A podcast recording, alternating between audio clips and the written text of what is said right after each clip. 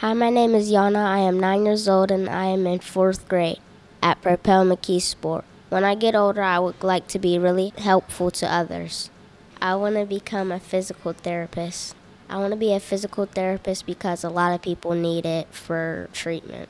My grandma has a really bad back, so she needs a lot of surgery and physical therapy for that. It would make me feel happy to help my grandma.